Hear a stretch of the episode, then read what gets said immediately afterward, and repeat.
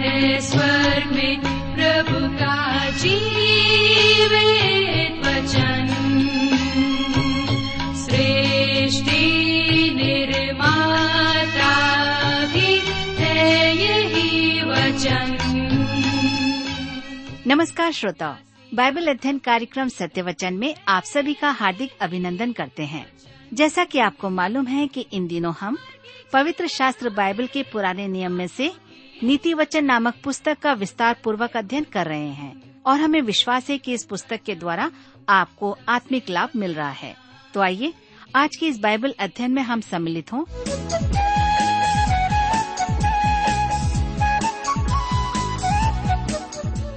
प्रिय मित्र, प्रभु के पवित्र और सामर्थ्य नाम में आप सबको मेरा नमस्कार। मैं आशा करता हूँ कि आप सब अपने कार्यों को करते हुए प्रभु के निकटता में रहकर कुशल पूर्वक हैं और फिर आज परमेश्वर के वचन में से सुनने और सीखने के लिए तैयार बैठे हैं।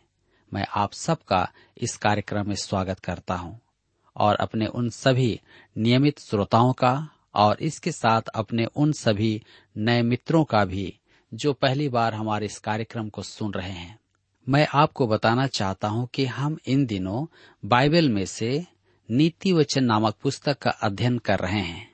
पिछले अध्ययन में हमने देखा कि परमेश्वर सात ऐसी बातों से घृणा करता है, और जिसमें हमने देखा, पहला, घमंड से चढ़ी हुई आँखें, और तब हमने देखा, दूसरा, झूठ बोलने वाली जीभ, और तीसरा, निर्दोष का लहू बहाने वाले हाथ, और तब हमने देखा, चौथा अनर्थ कल्पना गढ़ने वाला मन और पांचवा, बुराई करने को वेग दौड़ने वाले पाँव और छठवां, झूठ बोलने वाला साक्षी अर्थात गवाह।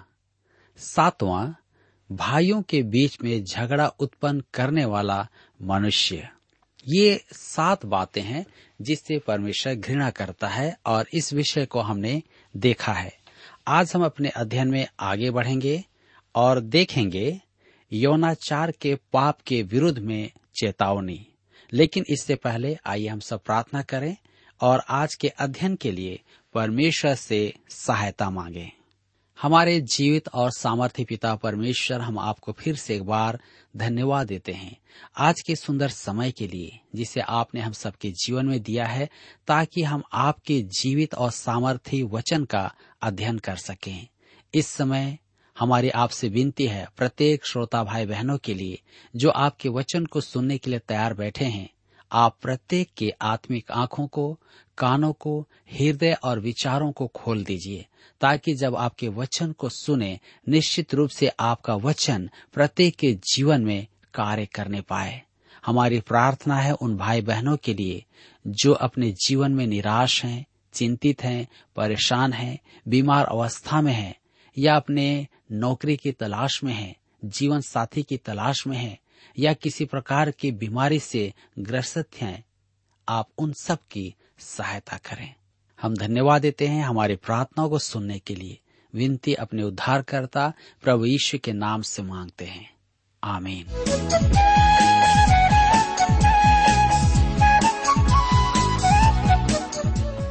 मित्रों, आइए अब हम आगे बढ़ेंगे और आज के अध्ययन को हम नीति वचन की पुस्तक उसके तेईस पद से आरंभ करेंगे।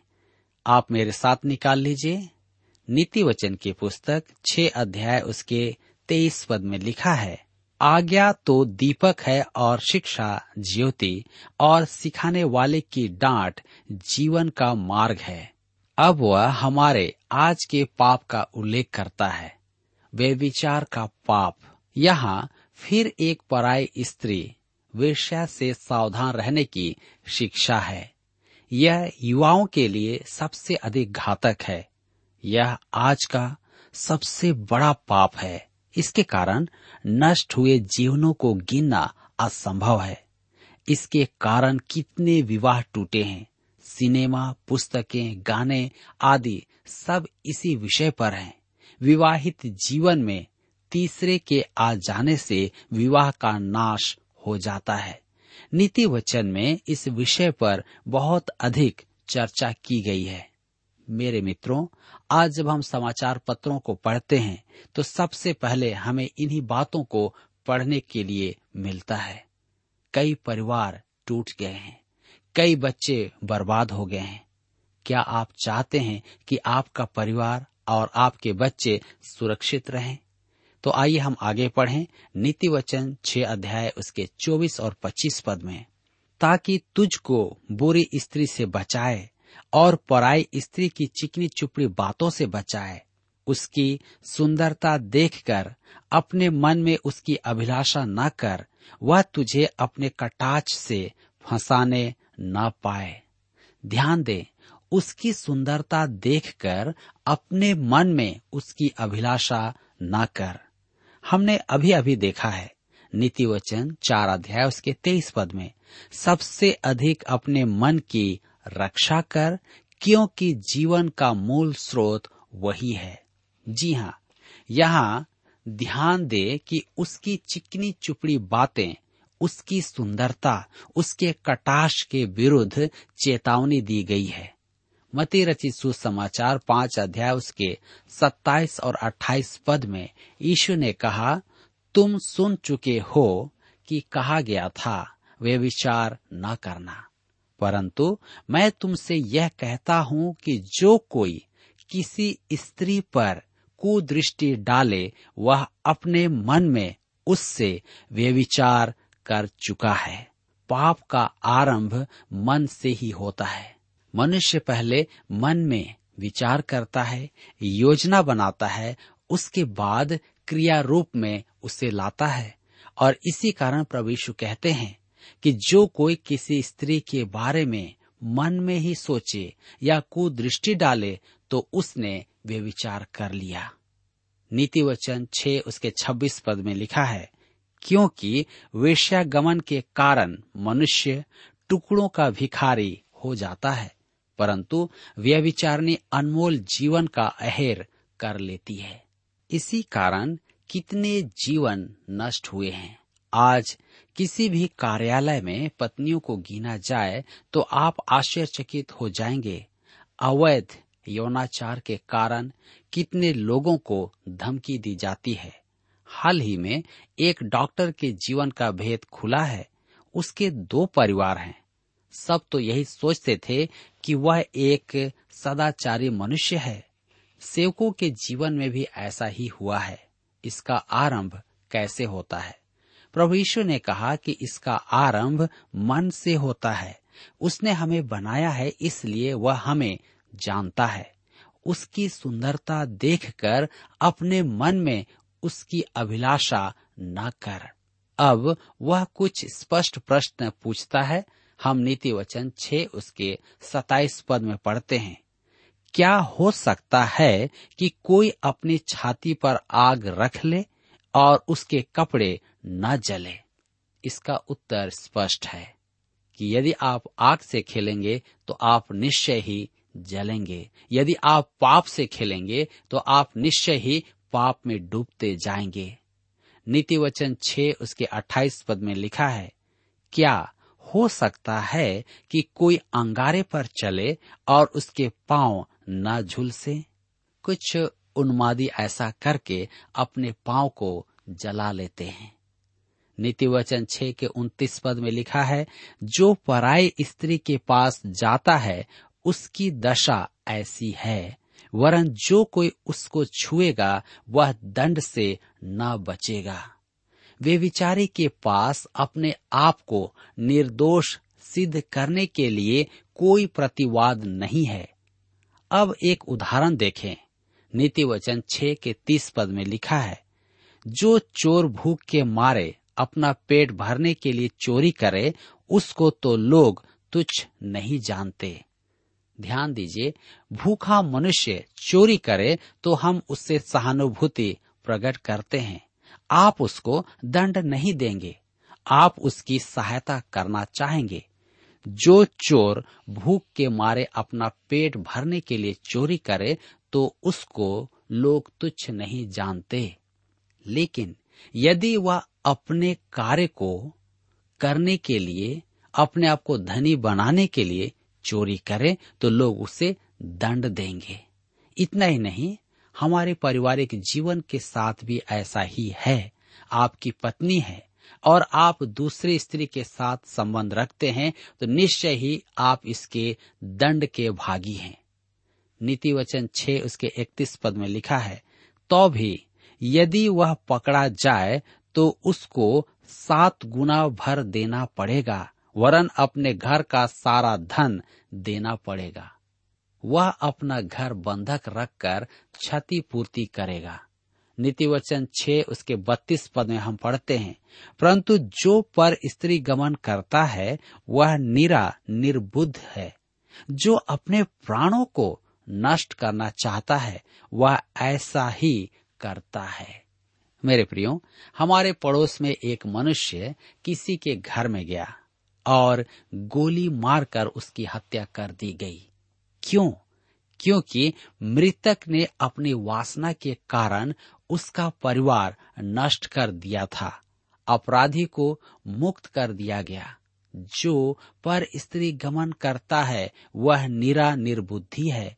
जो अपने प्राणों को नष्ट करना चाहता है, वही ऐसा करता है।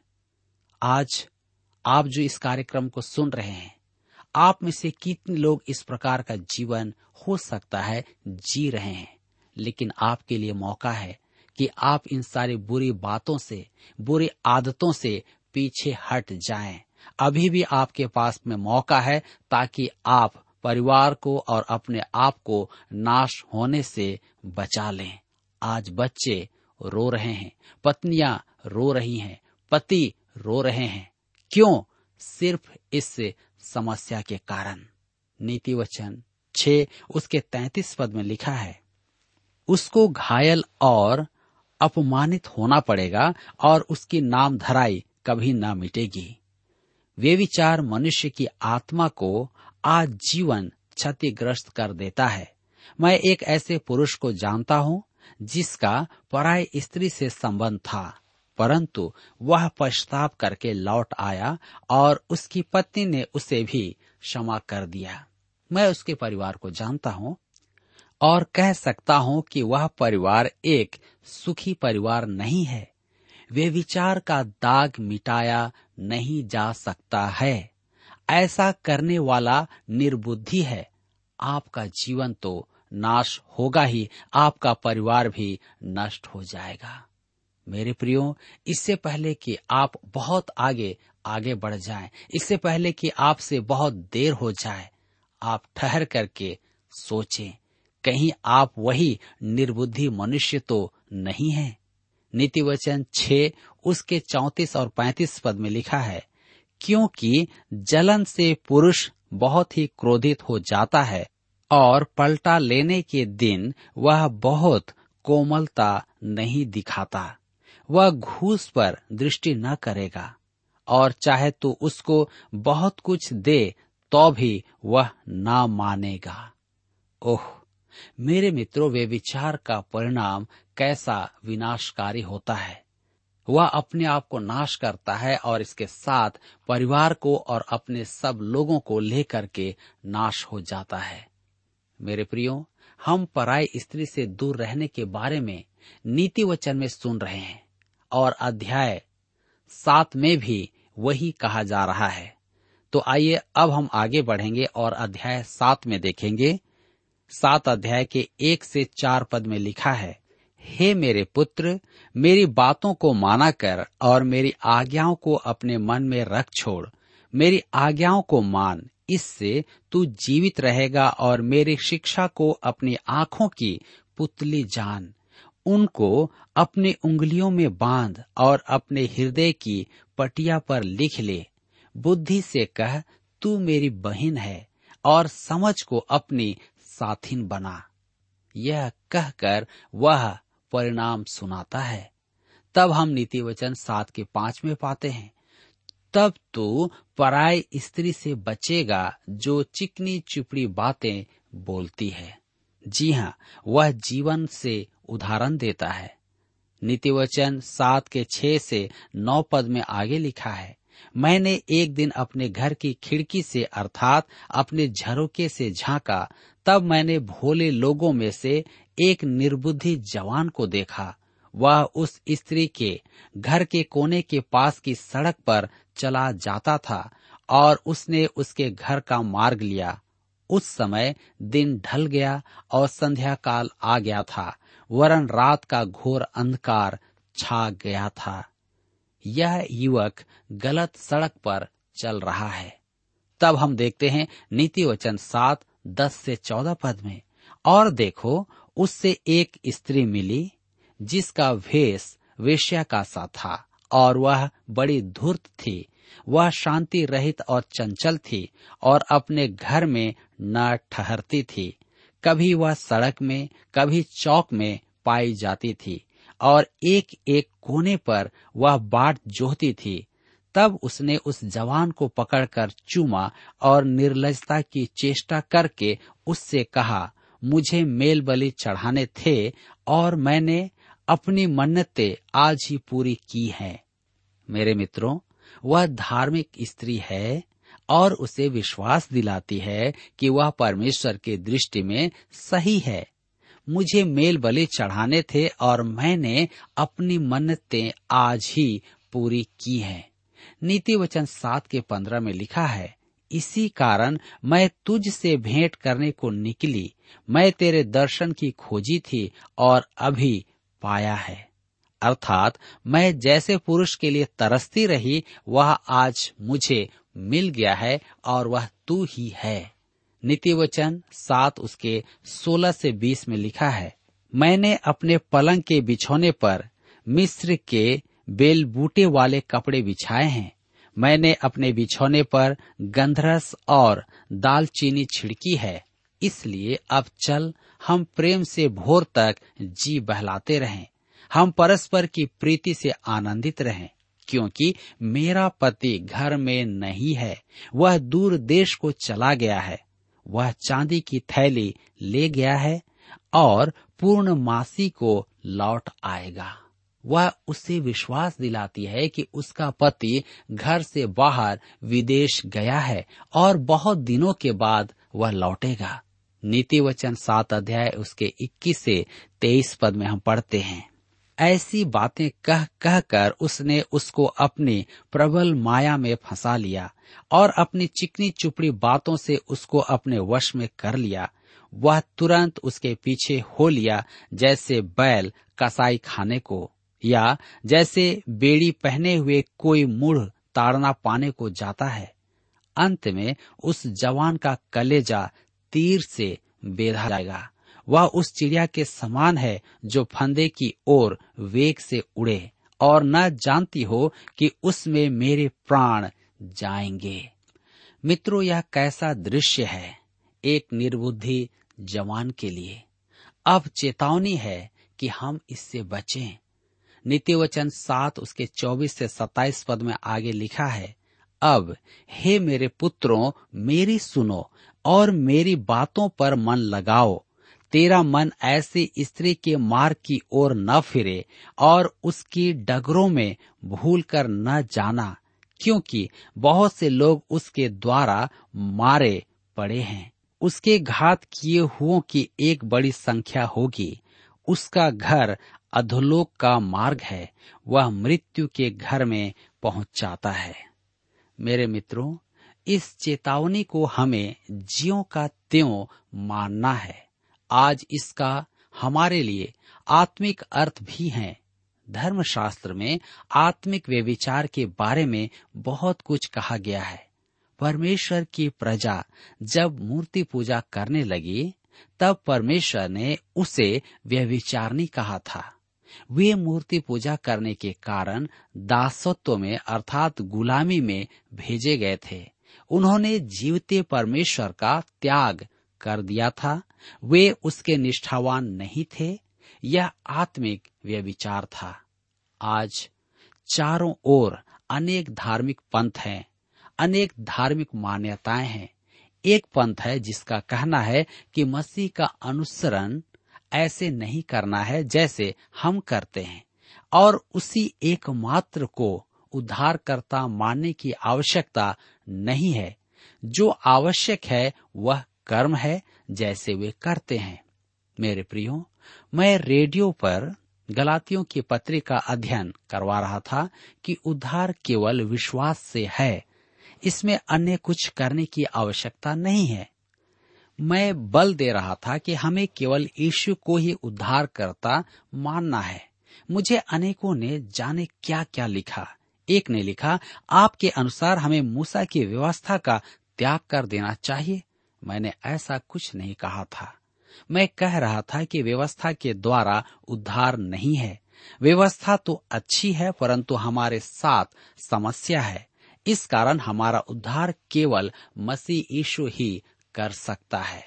जी हाँ हम स्वयं प्रयास करने की अपेक्षा उसके पास आ जाए तो हमारा उद्धार होगा। किसी ने मुझे लिखा कि मैं गलत हूँ। आपको कहना था कि बपतिस्मा लेने के लिए एक विशेष विधि अपनाओ। किसी ने कहा, आपको मुझे बताना था कि किस दल की सदस्यता लूँ। और किसी ने कहा कि मुझे मूसा की व्यवस्था पालन की शिक्षा देना चाहिए, क्योंकि मसीह में विश्वास करके भी व्यवस्था पालन आवश्यक है। क्या मैं प्रति उत्तर में कह सकता हूँ कि हम विश्वासी मसीह से जुड़े हुए हैं और हमें प्रभु यीशु की आज्ञाओं का पालन करना है। यदि हम उससे प्रेम करते हैं और उसकी आज्ञाएँ बोझ नहीं है तो हमें एक दूसरे से प्रेम करना है। हमें परमेश्वर के आत्मा से भर जाना है। हमें संसार में गवाह बनना है। आज ये उसकी आज्ञाएँ हैं कि हम जीवित मसीह यीशु से जुड़े होने के कारण ऊँचे स्तर पर जी रहे हैं। हमारे मन में और जीवन में आत्मा का फल प्रकट होना है। ये सब धार्मिक पंथ उस पराई स्त्री के समान है जो सड़क पर उस युवक को चिकनी चुपड़ी बातें करती है। वह स्त्री पुरुषों को पुकारती है। वह व्यस्त है। वह हर जगह आपसे भेंट करती है। वह एक वेश्या है। वह आपको प्रभु यीशु से अलग करना चाहती है। मेरे मित्रों, सड़क की यह पराई स्त्री रेडियो और टीवी द्वारा आपके घर में भी आ जाती है और आपको ललचाती है। कहा गया है कि उसके साथ चलना ऐसा है जैसे बैल कसाई खाने को।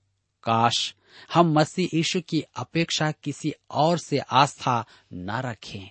मेरे विचार में यह धार्मिक पंथों का सबसे अच्छा चित्रण है। वेश्या के समान वे श्रृंगार से पूर्ण हैं। आकर्षक हैं, ललचाते हैं और नरक ले जाने वाली बातें सुनाते हैं।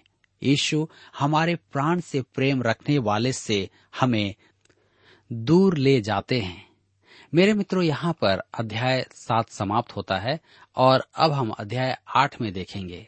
अब यह युवा अनेक महाविद्यालयों के प्रोस्पेक्टस देख रहा है, जिनमें बुद्धि का स्कूल भी है और मूर्खता का स्कूल भी।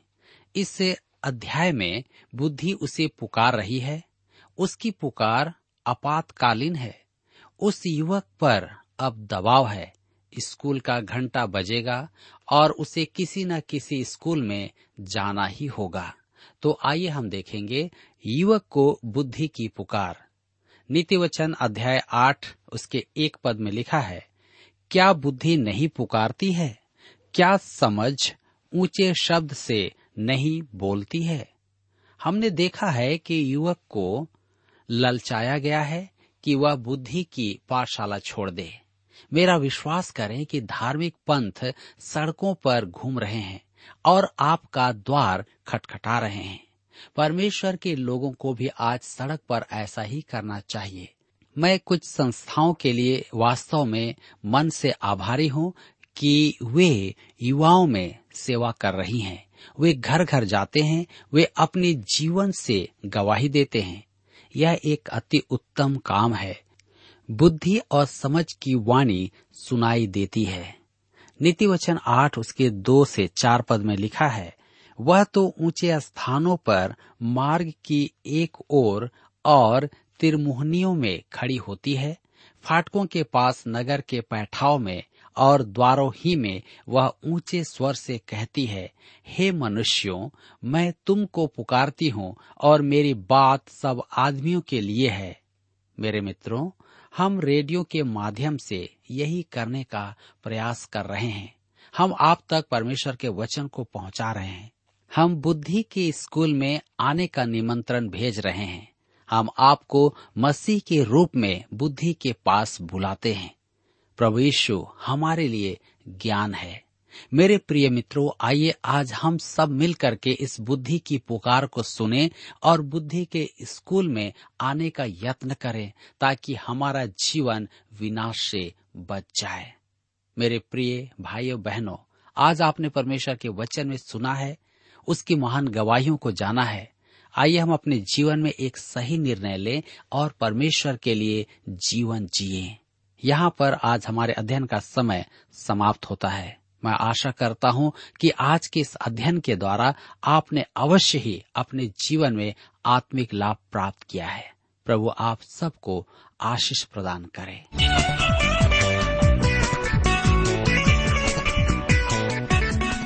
प्रिय श्रोताओ, अभी आप सुन रहे थे बाइबल अध्ययन कार्यक्रम सत्य वचन। हम आशा करते हैं कि आज के इस कार्यक्रम से आपको आत्मिक लाभ मिला होगा। यदि आप परमेश्वर के बारे में और अधिक जानना चाहते हैं तो हमारे पास नया नियम एवं पवित्र शास्त्र बाइबल उपलब्ध है। इन्हें प्राप्त करने के लिए आप हमें इस पते पर लिख सकते हैं। कार्यक्रम सत्य वचन T W R post box number चार तीन एक शून्य, नई दिल्ली, एक एक शून्य शून्य एक नौ। पता एक बार फिर सुन लीजिए। कार्यक्रम सत्य वचन T W R post box number four three one zero, new Delhi one one zero zero one nine और हाँ श्रोताओं, याद रखें कि पत्र लिखते समय आपका नाम और पता साफ़ साफ़ लिखा होना चाहिए। इसके अलावा आप हमसे टेलीफोन के माध्यम से भी बातचीत कर सकते हैं, जिसमें हमारे काउंसलर या सलाहकार आपको सलाह देंगे। तो नोट कीजिए हमारा मोबाइल नंबर नौ नौ पाँच आठ आठ दो शून्य चार एक चार। याद रखें double nine five eight eight two zero four one four. और हमारा दूसरा नंबर है zero nine six five one four double three three nine seven. याद रहे, शून्य नौ छ पाँच एक चार तीन तीन तीन नौ सात। इसके अलावा आप हमसे ईमेल के द्वारा भी संपर्क कर सकते हैं। हमारा ईमेल आईडी है Hindi T T B at T W R dot I N. Hindi T T B at T W R dot I N श्रोताओं, इस कार्यक्रम को आप हमारे website radio at at two dot com पर भी सुन सकते हैं। इस website radio at at two dot com के बारे में अपने मित्रों को भी सूचित कर दें। और अब इसी के साथ हमारे कार्यक्रम का समय यहीं पर समाप्त होता है। अगले कार्यक्रम में आपसे फिर मुलाकात होगी। तब तक के लिए हमें आज्ञा दीजिए। नमस्कार।